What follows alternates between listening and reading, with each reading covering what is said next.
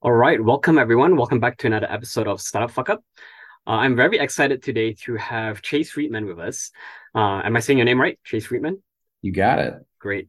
Uh, and what actually really stood out to me when I saw your profile on uh, Matchmaker.fm is that you are like me, um, someone who comes from the sort of realm of helping businesses acquire more customers. So I'm on the sales side, you're on the marketing side.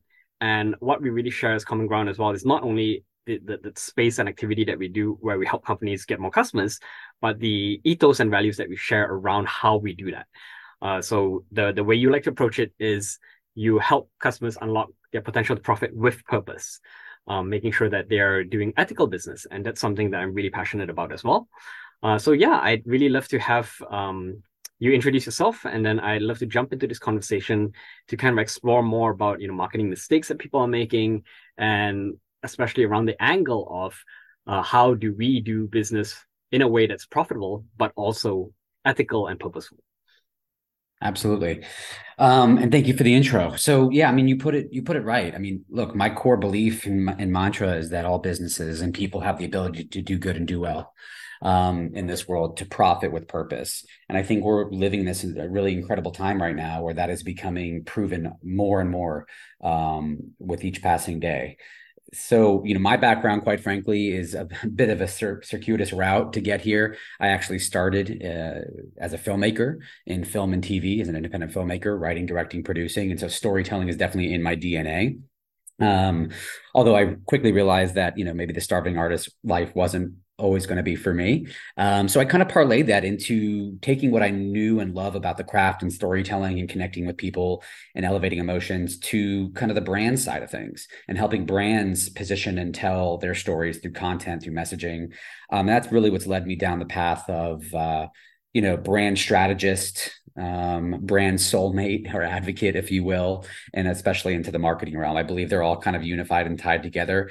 Um, you know, once again, I think the greatest competitive advantage that a business or a brand can have today is really a, sing, a singular, authentic, and compelling purpose. Um, otherwise, you're getting lost in this sea of uh, sea of white noise, sea of sameness. So, uh, yeah, that's a little bit about me, and um, happy to to delve into prove that hypothesis with you and your listeners. Great. And uh, maybe tell us a bit about Vanquish Media Group. So I know you've been doing this for a good coming up to eight years now, right? Yeah, I mean it's it started with um, myself kind of consulting and and coaching, and it snowballed from there. Um, and actually, it's kind of come full circle in a way in terms of kind of contracting to a point where I have really I I've, we still continue to serve some really fabulous clients and campaigns and projects, but I feel myself called to really what got me into it in the first place, which was more of the interpersonal one on one sort of coaching and consulting with leadership, with CEOs, with founders, with entrepreneurs. I, I, I miss and I enjoy being in the trenches, rolling up my sleeves, kind of being one foot in with them um, and helping them not only see the bigger picture in terms of strategy, but also help them implement and execute along the way. Um, that's just one of the things that I think as an agency you don't always get to do. Um, and so that's kind of what I've been focusing most of my attention on as of late. Great. And you you mentioned something that I find quite interesting because you you talked a bit about how you moved out of film because you didn't want to kind of go down that starving artist route. And I think very similarly in business, there is this misconception out there where a lot of people think that if they're a social venture, if they're trying to run a business that's going to create some sort of social good, that that comes at a price that comes at the kind of sacrifice of being able to really maximize shareholder value or profit mm-hmm. and that mm-hmm. they have to do so um, by by compromising and by actually not taking or doing certain things where they're they are quote unquote manipulative or um, purely focused on the sale they end up actually you know slower to convert uh, have lower conversion rates uh, and ergo are less profitable um, kind of what what are your thoughts around that misconception? Yeah, like I said, I think there there certainly was a time, and there still is, when people hear purpose driven, socially responsible, they think, oh, nonprofit, right, or a foundation, or how is that going to make me a lot of money? Um, well, look, the, the truth is, is they are not mutually exclusive.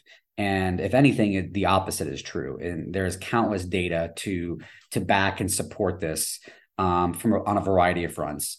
That support the the thesis that commitment to brand purpose is a lead driver in business growth, right? So those brands that are leaning fully into and owning their purpose, speaking their kind of clear and authentic and consistent message, kind of knowing and deeply connecting with their audiences and their tribe on an, on a deep and, and, and emotional level, those businesses are are are outperforming the market by far. You know, the, again, the statistic supports that people are more willing to buy from to work for and to invest in these sort of purpose driven uh, organizations. And the reason for that is we've evolved, the, the, marketplace itself has evolved. We've evolved as consumers and into a more of a conscious consumer. And we're we're operating in much more of a stakeholder driven economy than a shareholder driven economy, which was used to be kind of the norm. Mm-hmm, definitely agree.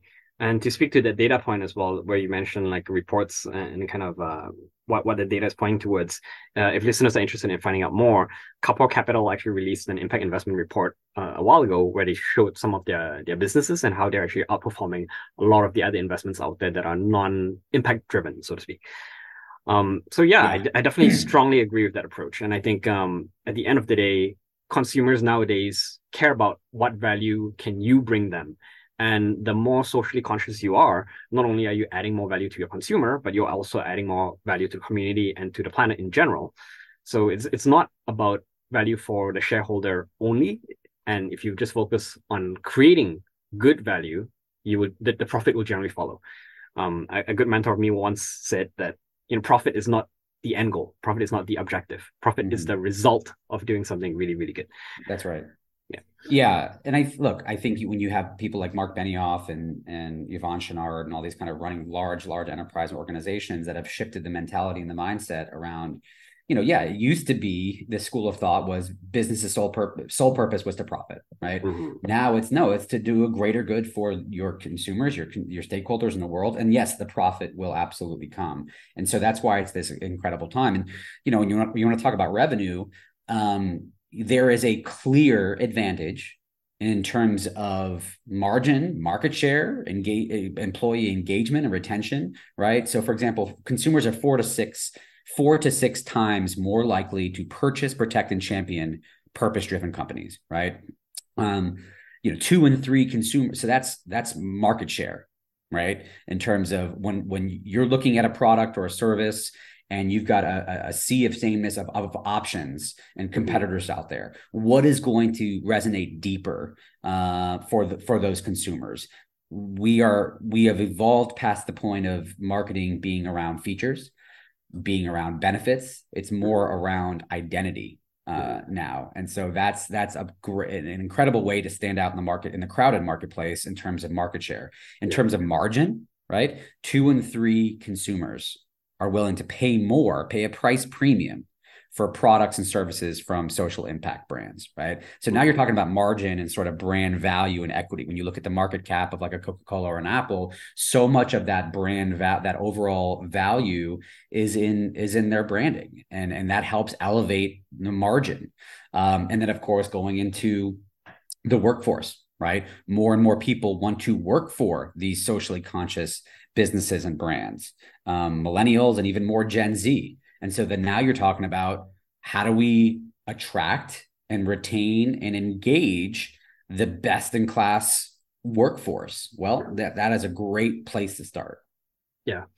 So on that note, then I, I love to kind of you know what we what we've been talking about really is true i would say for a lot of the larger brands but I think what we commonly see, and you you probably see this a lot with your clients as well, is when we work with startups or the small businesses or the mom and pop shops, a lot of them really struggle to kind of get to that point. And, and to elaborate on that, when when they're starting out, they're in the sea uh, amongst a lot of other competitors that are sometimes using very uh, so, sort of quote unquote black hat or unethical type of marketing gimmicks and, and hacks and growth hacks where yeah. they're doing certain things where yes it, it gives them good short-term returns right and then a lot of these other ethical or, or social purposely dri- so, socially driven uh, businesses feel the need to at least kind of at a minimum uh, kind of mimic or, or do something similar because they, they will feel like if I'm not at least doing what my competitors are doing, then I'm kind of being drowned out in the noise, right?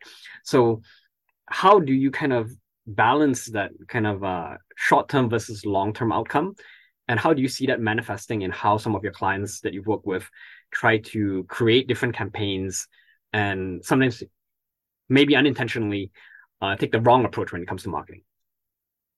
Yeah, I get that question all the time. I mean, I get the question all the time around okay, sure, I, I see how that can work for Apple or Nike or Coca Cola or Patagonia, but how does that work for me as a small business owner? And the truth is, is I work predominantly, and I prefer to work predominantly with with SMBs, with small, medium sized businesses and entrepreneurs, sometimes solopreneurs. And and the, the thing that I say, and this is true, is you are the most equipped and agile and nimble in order to pivot and adapt and showcase that unique and compelling kind of message and purpose, more so than a, the slow moving ship that are these large organizations. Um, and you are closer to that message, right? It takes a lot of investment and time and strategy and research and testing and and messaging for these organizations to kind of land on what they feel is going to be the universally adopted sort of purpose statement, mission, brand pillars, et cetera. Um, and it's it's almost it's it's really hard to make it breathe life and authenticity like it's a you know living breathing thing which I, I believe a brand is because a large organization is largely faceless for a smaller business and enterprise, that's you. That is what drives you, what compels you to do that thing that you do, um, to provide that service, to improve your customers' lives through your products, through your efforts. Um, and so that's you're much closer to the surface, if you will. You're much closer to the end consumer than a large organization where it's top down. Um, so again i think it's it's and, and, the great thing is is there's a multitude of ways that you can develop and deploy that. Um, it doesn't cost as a lot of money or as much as it used to to produce content to produce video to be on social media to uh, engage with your local community and and and you know nonprofits. Um, those are all things within your reach that you can be much more agile than a larger institution can be. Mm. and when it comes to seeing results in campaigns related to that, one thing that I often see as well is that a lot of small business owners they expect to see immediate results. And maybe that's also a, a difference between, you know, when you're operating and working with a larger client versus a small client, when they have different budgets uh, and, and kind of different kind of timelines. Yeah. How do you kind of speak to that piece where now nowadays more and more business owners are kind of falling prey to that mindset where they, they have to have that sort of instant gratification and they need to be able to quickly communicate and, and see results. Because i find that a lot of what we do in and around like intentful branding oftentimes leads to more long-term type of outcomes. Short-term we may slightly yeah. sacrifice in terms of performance. Not to say that we underperform i would say. Um, but yes there are other quicker ways where you can take shortcuts, but in the long run, it, tends to hurt the business a bit more. So, how do yeah. you see that that kind of uh, that that instant gratification piece playing out? Yeah, I think you're spot on. I think there's always a tension there, and I'm a small business owner, so I felt it. Right, we're all compelled and lured by these these um, you know seemingly magic growth hacks and 10x your revenue and scale your business and you know infinite leads and all these kind of short term quick fix solutions to long term sort of challenges. In my experience and what i've seen time and time again um, is that most most of this stuff um, either a is just simply ineffective and doesn't work at all or it simply will maybe sustain you for a short period of time but not really get to the root of of of sustainable growth um, unless you continue to feed the beast so to speak. Um, it's like a light switch. The moment you turn it off okay now you're back in the dark. Versus you know those are those are things that most quite frankly most clients come to me asking for. It, are the marketing tools and campaigns and tactics to get closer to their end goal, whether that's leads, whether that's awareness, whether that's donations, whatever revenue, whatever that might be. They always, you know, they want to be quickest to where's the, the immediate win.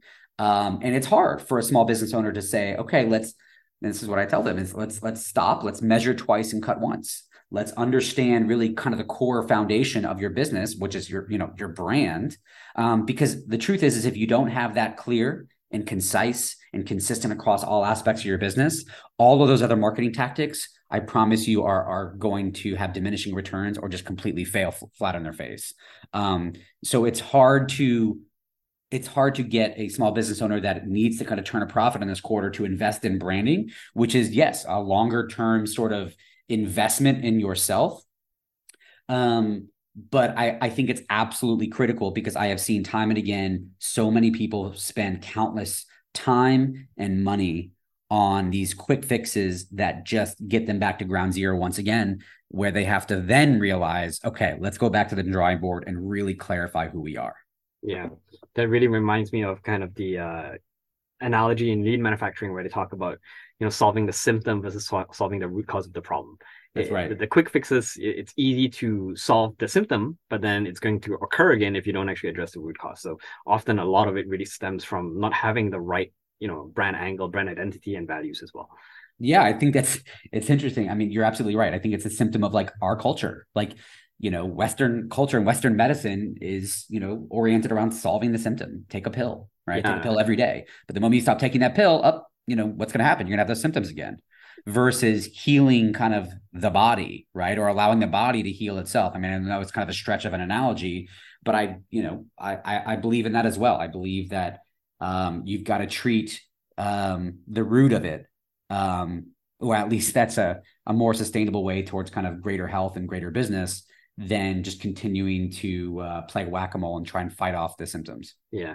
And if it makes you feel any better i, I don't think it's exclusive to us in culture I, I just came back from a trip to uh, hanoi in vietnam and while i was there we were working with a company that sold fish cakes Hmm. And what was very interesting with them is that they kind of manifested this very same example that we were talking about, where they had launched a uh, kind of food cart where they would booth at like a morning market, those wet markets where they sell fish, where they sell um, vegetables, and they would try to sell their fish cakes. And the company had opened up their food cart only for a single day, only a single day. I kid you not. And the next day, they came back to us and they said, "Oh, we didn't have really good sales that day. What should we do?"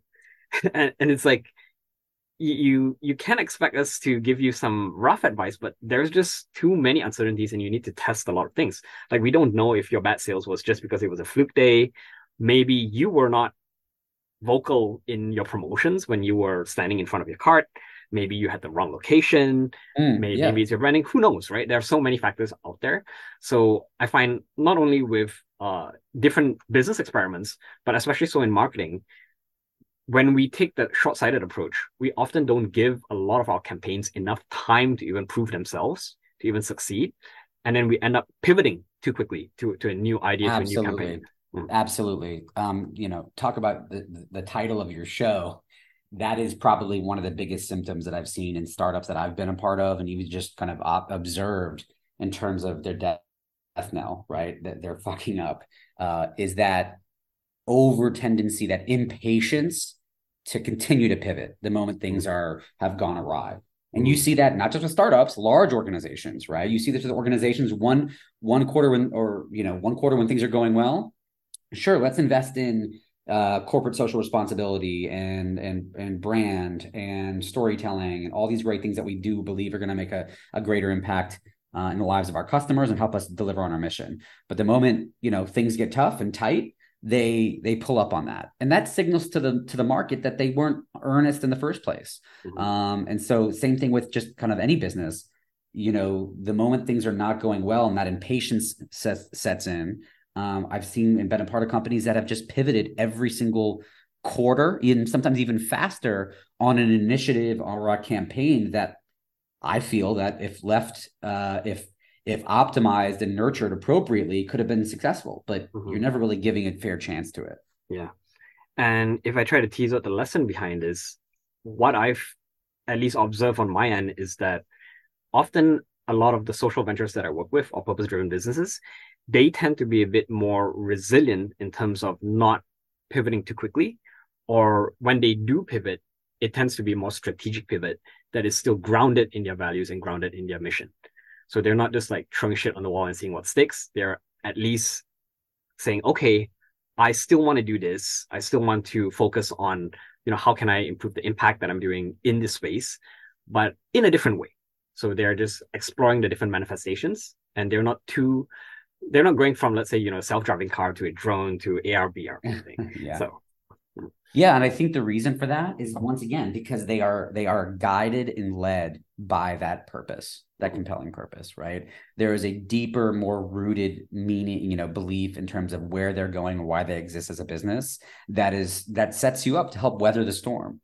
Mm-hmm. Um, you know, and there, there, there's a there's a great there's a great quote by uh, Napoleon Hill. Um, you know, a man without a compass is is uh, I'm sorry, a man without a purpose is like a ship without a compass. Um, you know you're kind of sailing and, or flying blind. Um, and i believe that to be true where that can really galvanize and give you that singular focus when th- when things are good or when things are bad. Uh, and maybe this is a good segue to move on to kind of the second point is as as some of the brands that we work with some of them are kind of uh, immediately aware of what their purpose or what their brand values are on day one, but some of them aren't. Mm-hmm. Um, and as they kind of shift towards kind of clarity around their brand, how do they start to kind of communicate uh, in the right way, in the right copy, um, how they try to create impact? I guess what I'm trying to get around here is how do they do impact storytelling?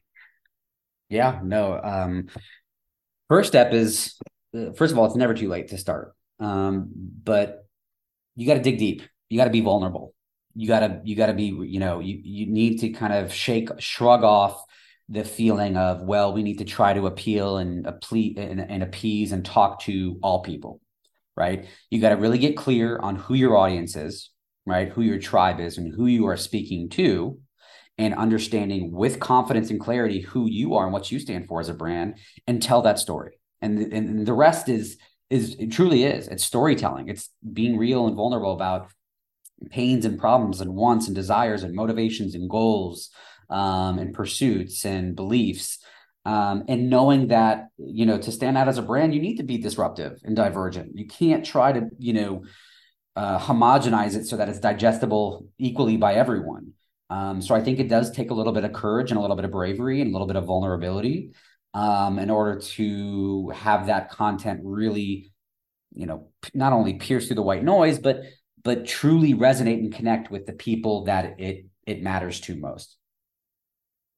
Yeah, and to add to that as well, I would also say that to to have a kind of purpose driven angle isn't the end all to your business. You still have to have a, a good product or service that you're offering your, your customers, right? So don't don't operate under the assumption that just by doing good in your business, business will naturally come to you. You still no, have to have right. Yeah. No, of course. Yeah. look, you've got to you've got to have set good intention by delivering a good service and a good product. Yeah. Um, and and thankfully, most people do, um, but they aren't they aren't winning. They aren't getting ahead. They aren't outperforming the competition because, like you said earlier, I I feel they they feel the need to kind of follow and chase trends yeah. um, and what their competitors are doing versus kind of walk their own walk. Yeah. Um. So some of what you've talked about is mostly around the storytelling piece from the brand angle. Mm-hmm. Uh, I see a lot of these companies do these companies actually track some sort of uh, impact metric where they're usually thinking about like you know how much CO2 they're sequestering from the from the environment, um, how much landfill they're divert, how much garbage they're diverting from the landfill. Um, how do they kind kind of translate a lot of this data and metrics into a form of um, more relatable stories and kind of conversations that will engage their their, their prospects and customers? Yeah, great question. Um, I, again, I think it's it's crucial that you gotta again, you know, walk the talk.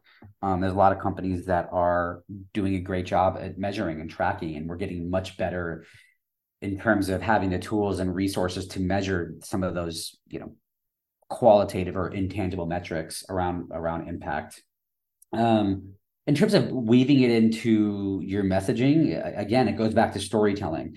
People remember, you know, the recall of of a story versus just facts and figures is is is multiple fold, right? It's exponential.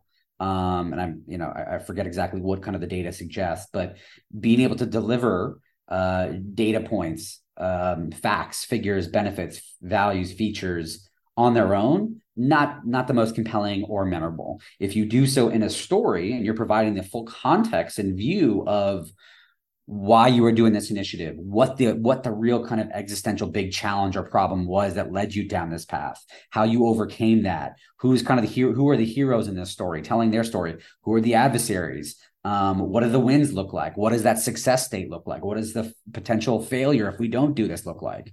So you got to round out that those data points with story elements that that you know really does penetrate a consumer's mind yeah. um, and sticks with them because they're not going to just remember that you saved 100 billion tons of carbon they're going to remember the story about you know uh, the you know the the small town that was being overrun by you know pollution and, and, and carbon and you know people were suffering and whatever that might be tell tell the human story about where and why it's having the most impact even yeah. at the smallest levels so tell the story of uh, kind of the, the, the customers that you're impacting, their stories, kind of paint them as sort of the hero instead of you or your company as being the hero. Is is that kind of what you're getting at?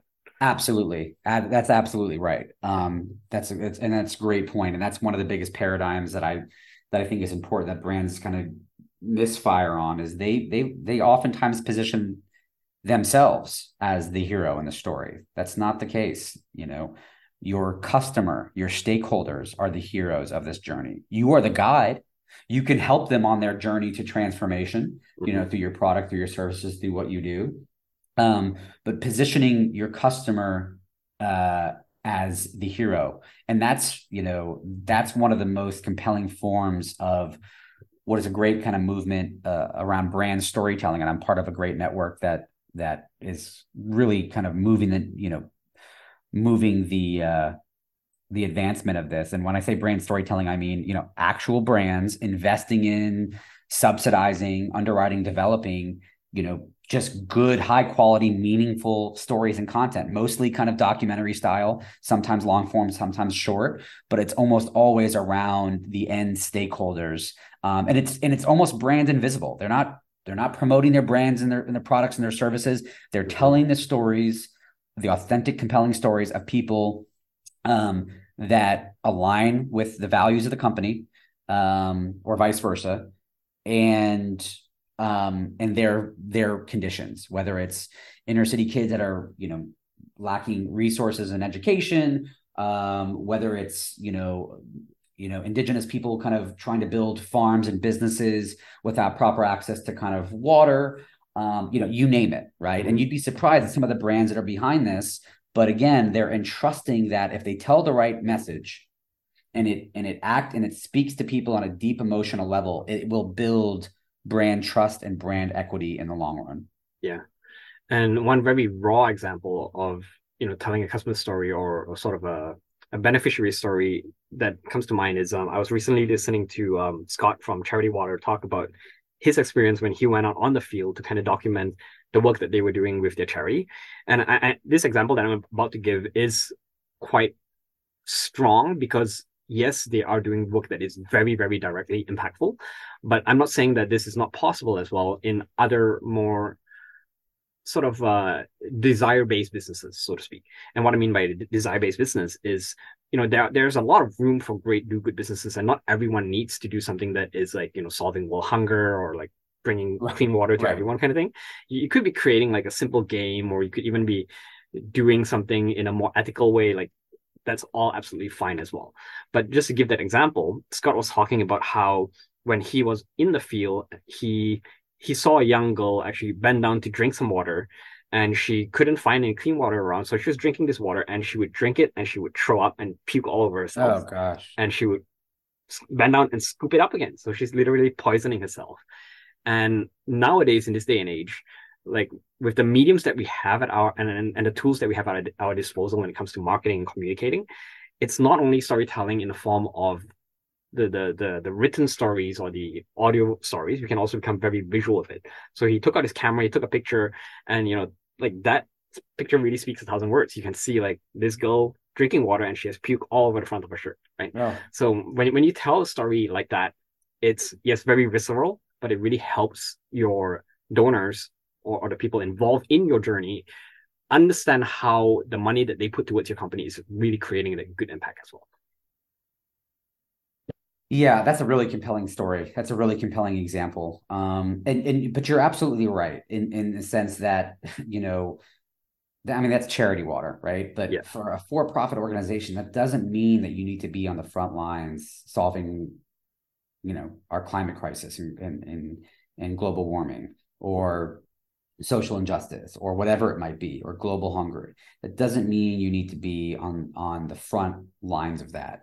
There are so many ways that you can support those who are quite frankly whether that is another nonprofit and helping support them with the, the wonderful things that you do your products and resources. And and again uh, salesforce is a great b2b you know b2b example of that.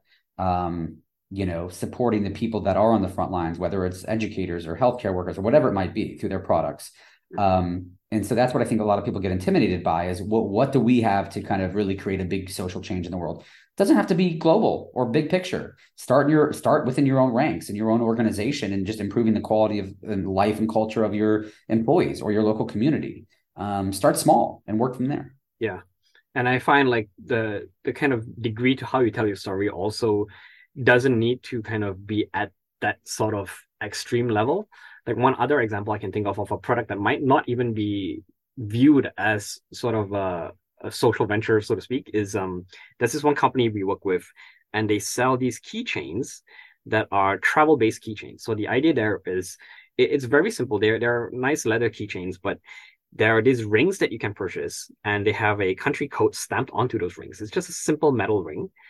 And what the founder of the company does is um, his company the, the the reason why he started it is because he wanted to make travel inclusive. He wanted to be able to share the joy of traveling with people who don't have the means of traveling, and also kind of um, advocate around uh, sustainable and environmentally friend, environmentally friendly travel practices.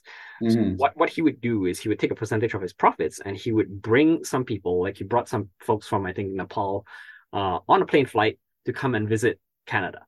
So telling that story, even though it's not as impactful, but just helping people really share that joy and, and see how one person has been able to experience the joy of travel in a very different way, that could be a very meaningful way of kind of sharing the, the impact that you're creating as well. Yeah, well said.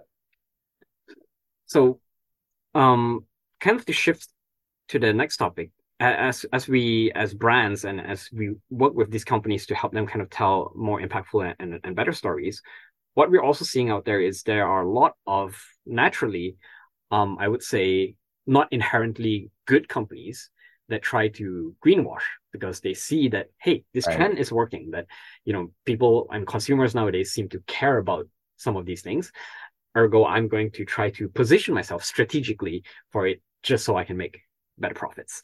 Right. Um, what have you seen out there when it comes to brands being inauthentic about their values and kind of greenwashing? I'm sorry. What was the, what was the last part of the question? Uh, yeah. What have you seen out there in terms of brands being inauthentic about their values and greenwashing? yeah. Oh my goodness, where to begin? Um.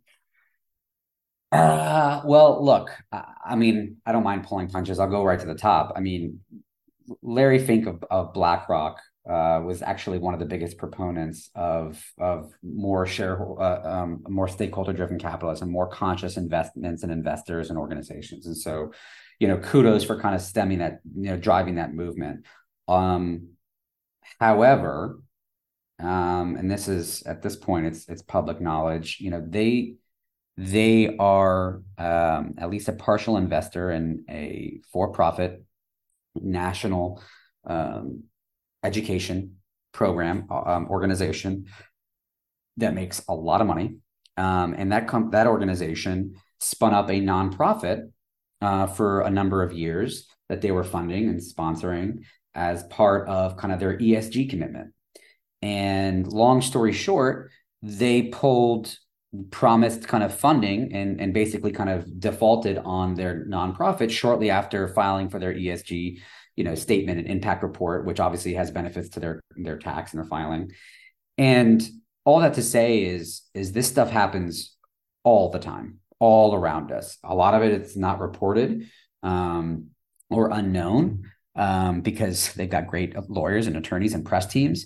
But i've seen this firsthand with a client where um, you know they they are a nonprofit that are trying to improve, you know, education systems around the country, and were sponsored and subsidized by an organization that was partially funded by BlackRock. So even those at the top that profess to have these standards and do the greatest good, they don't always have their hands clean you know uh, when you really kind of trace it back i'm not i'm not making a general statement i'm not saying this is always the case and i'm sure they have many many you know more kind of sound sustainable investments but this was one recently that i came across that was a little bit shocking given following it up the flagpole going to blackrock of all places where larry fink you know has been one of the biggest proponents of of esg and yet you know uh, upon closer inspection um, how consistent are they?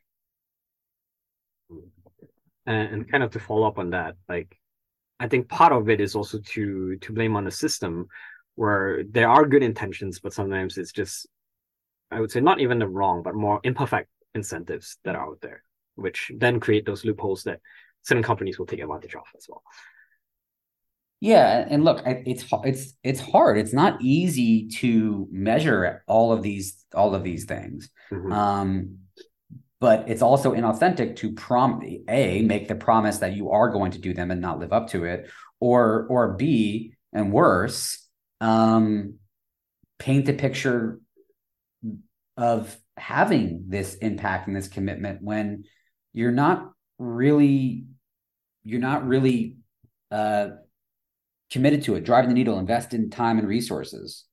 Yeah. And this actually brings me to a very good question which is in and around kind of defining those authentic values. And why I, why I think this is relevant now is because a lot of these companies I find that when they make these decisions, they, they do make it with good intentions, but then maybe I'll dial, dial myself back a bit. They they form these values and they make these promises with good intentions. And then when it comes to the actual execution and delivery, some of the micro decisions within that tend to cause the whole thing to fall apart because they don't base their decisions on their values. So, what have you learned about how companies kind of form and identify good core values? Because what I see all too often, and you probably see this as well, is that a lot of companies they understand the importance of values. They go, they run an exercise, they bring in a consultant, and lo and behold, the next day they have 10 values, they post it on the wall in the office and they never look at it again. Right. So what have you seen out there that works in terms of really helping an organization help find and def, um, kind of live out those authentic values? Um, well, look, I think it, I think it certainly helps to have a more inclusive approach to how you're cr- creating these values. So not just from the top down, but really being able to um, reach to all areas of your business and your stakeholders, internal and external, and listen. Really just truly listen to what's important to them. What inspires people to come to work every day? What do they love about their job? What is the most prideful thing that they do in their in their daily affairs um, what do your consumers consumers love most about your business? How do they see you? So i think kind of reaching across the aisle and listening and in, in, in intaking and incorporating a lot of those insights is extremely important for crafting those and then and then remaining consistent because then you got a little bit of accountability as well. Um, if you if you develop these in a vortex in a bubble in a C-suite, um, first of all, you, you know, who asked the rest of your team or employees or you know anyone else in the organization does this feel right? Does this feel authentic? Because a lot of times you get people rolling their eyes. Oh wow that's our mission statement. I don't really feel like that's true. Um, uh, and and it also you know so it stress tests it stress tests those things and it holds accountability because if you can really develop pillars and a purpose that your own employees and stakeholders are get behind they're your biggest advocates and proponents the less you have to do as a business to kind of shout it from the rooftops they will be your frontline ambassadors to wear that badge of honor with pride around where they work and where they purchase and, and who they support mm. and to add to that what i've learned as well is it's helpful to have that bottoms up approach in terms of surfacing the values but at the same time we don't want to make the mistake of capturing kind of the average of those values. Because i think a lot, uh, the, the mistake that a lot of companies make is because they, they go out they survey they get all that input and they're like okay this seems to be the most popular values and then they they, they take that but it's not truly the authentic values of the organization. So what i see is a kind of a bit of the both top down and bottoms up at the end of the day upper management needs to also really truly buy in and authentically care about those values And if they don't, then this is a time where you need to change management, right? You need to get the right people in the right seats who truly believe in certain things. Like you, you can say your company value is diversity and inclusion, but if your CEO is racist, you are not going to get there, right? So yeah. a bit of both the top down and bottoms up. Um, yeah. So I think that kind of helps a little bit with uh, defining that. And I think one thing I want to add on there is uh, you also mentioned prior to our conversation in this recorded call is not having values just as simple like one liners like innovation or like diversity, but more like value statements where you elaborate a bit more on like what exactly does innovation mean to us? How does that manifest? How do we celebrate and kind of um, encourage those kind of behaviors, those kind of things? Mm-hmm. Yeah, and and one approach that comes to mind for me is um, the difference between what I call a push versus a pull value. And yes. what I mean there is uh, organizations tend to, when when they define certain values, they tend to push as a default. So what I mean by push is they might say, okay, we want people to be more innovative. We want people to be, let's say, um, be more transparent. And in doing so, they are trying to push these values onto employees that are not values that these employees generally resonate with. Uh, instead, what I encourage a lot of organizations to do is instead of doing that, design the environment to pull those values out of people so that people naturally want to exhibit those values and people who do have those values will naturally be attracted to your organization to come and work with you so you know the example on innovation there is let's say for example with google they have that 80-20 rule where you can spend 20% of your your working time on your own projects and that naturally allows people to be innovative uh, and not worry about like oh i'm working on a project on the side kind of thing instead of being forced to like run hackathons or, or do different projects but they don't actually enjoy it. Yeah i love i love the the paradigm and, and shifting you know push for you know to, to pull. Um what is going to be and I, I believe that for kind of your vision statement right? What is going to be that compelling pull statement that no matter how things are going or how you feel it's it's not going to push you unwillingly or or or begrudgingly towards that end. It's going to attract and pull and, and continue to um uh inspire you to get where you're going. Mm-hmm. um and kind of to to wrap up our conversation i'd like to kind of ask one more personal question to you. So you, you mentioned prior to our call that when you when you first started out your business you made some personal mistakes around kind of letting the, the business take control of you, where it's more the business running you rather than you running the business. Can you kind of elaborate a bit about that journey, what you learned from there? Yeah, for sure. Um, I've learned a lot on that journey. Um, I used to kind of term myself as an accidental entrepreneur. Um, you know, I, I be like I told you, I began with little to no you know really kind of traditional experience in branding or marketing. And a lot of what i did was based off of what i had known from you know storytelling and filmmaking and and from gut and just kind of intuition. Um and so it you know i was started off a little bit of uh you know fake it till you make it say yes saying yes to a lot of different things and requests that i believed in myself and know that i could do and i can achieve and pull off. And i did thankfully you know with some hard work and hustle. Um but you know that quickly led to trying to be all things to all people and all clients and just kind of taking whatever came our way. And you know that's kind of sometimes what you need to do when you're a small business and a startup and you're trying to kind of grow and earn some revenue. But you know very quickly that leads you astray and down a path that you might not might not expect. Um, and before you know it it could be a year it could be years down the road where you look back and like wow how did i deviate so far from what i really enjoyed doing um, you know, I, I got into it, you know, doing kind of the branding marketing stuff as as an addendum, as an addition to, you know, doing video and content.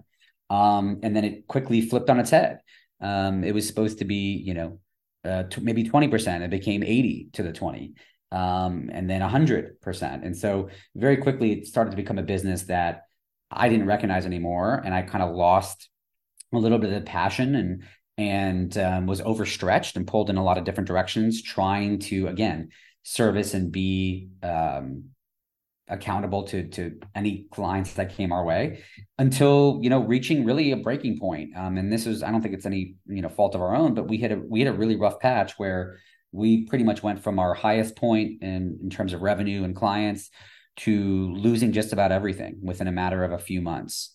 um, it all just kind of came, came crashing down. Um, you know, being kind of brought to our knees, and that was kind of the wake up call that I needed to say, all right, you know, I'm not going to go and run and hide from it, but I'm going to look at in the I'm going to look at myself in the mirror and say, what what do I need this business to be? What is what am I truly passionate about? What am I fulfilled by? And that's kind of what led me towards this journey of finding my own purpose and and the inspiration to help others find theirs and working with those sort of purpose driven businesses and brands because that is what the fulfillment I get out of it. That is the proxy high. Um, but it certainly didn't start that way. No, thanks. Thanks for sharing uh, transparently. I, I think it uh, it's not a journey that only you have been through. That's the easy way to put it. I, I think everyone goes through a similar journey as well. So don't be too hard on yourself for that. Thank you. But yeah, thanks thanks for your time. Uh, maybe I'll try to kind of summarize some key learning points, and then you know if you have more uh, that you that you call on yourself, feel free to jump in as well. Um, to kind of go all the way back, uh, some of the key ones that I, I caught on would be number one, don't expect immediate results. Uh, give your campaigns enough chance to succeed um, you know, try different things, but ground yourself in your mission, your values, uh, and in doing so, then you find yourself um, having a bit more direction in terms of what you're doing. Uh, the second one that kind of stood out to me as well is in and around uh, how we tell the stories, tell stories from our customers' angle. They are the hero, not us. We are simply the guides. Right. Um, and then the third one would be in and around uh, understanding how we kind of define those values and ensuring that values come from the bottom up, that we really listen and it's not just uh, being made by executives in a bubble, uh, and that we are truly specific and clear with those values and generating environments where we can pull them out out of our employees and attract the right people who have those values to come to us mm-hmm. instead of uh, forcing uh, or, or kind of enforcing those values on people. Um, and lastly, kind of uh, from your personal example in and around um, kind of let, letting the business lead you. I think that the biggest piece that I see there is being intentional with how you want to run your business, uh, not only with the clients that you choose to work with, but also with the culture and tone that you set with your company. Because if you don't do it, then it will be set for you, whether you like it or not. Absolutely. I've been there. I've been there. Yeah. Thanks for your time. Um, any other kind of key points that stood out to you? Um, I mean, you gave a great summary from that conversation. I think those are some really good sort of insights. Um, you know, of course, it's about execution, and that's kind of where, you know, I know you kind of help your clients, and I help mine, and so that's um, that's the next step. It's one thing to kind of know it; it's another to embody it and and behave in such a way. Um, and of course, always open to having that conversation with someone who is on that path, whether they're just starting out or they're well on their way. Wonderful. Uh, thank you so much for your time and kind of sharing your wisdom.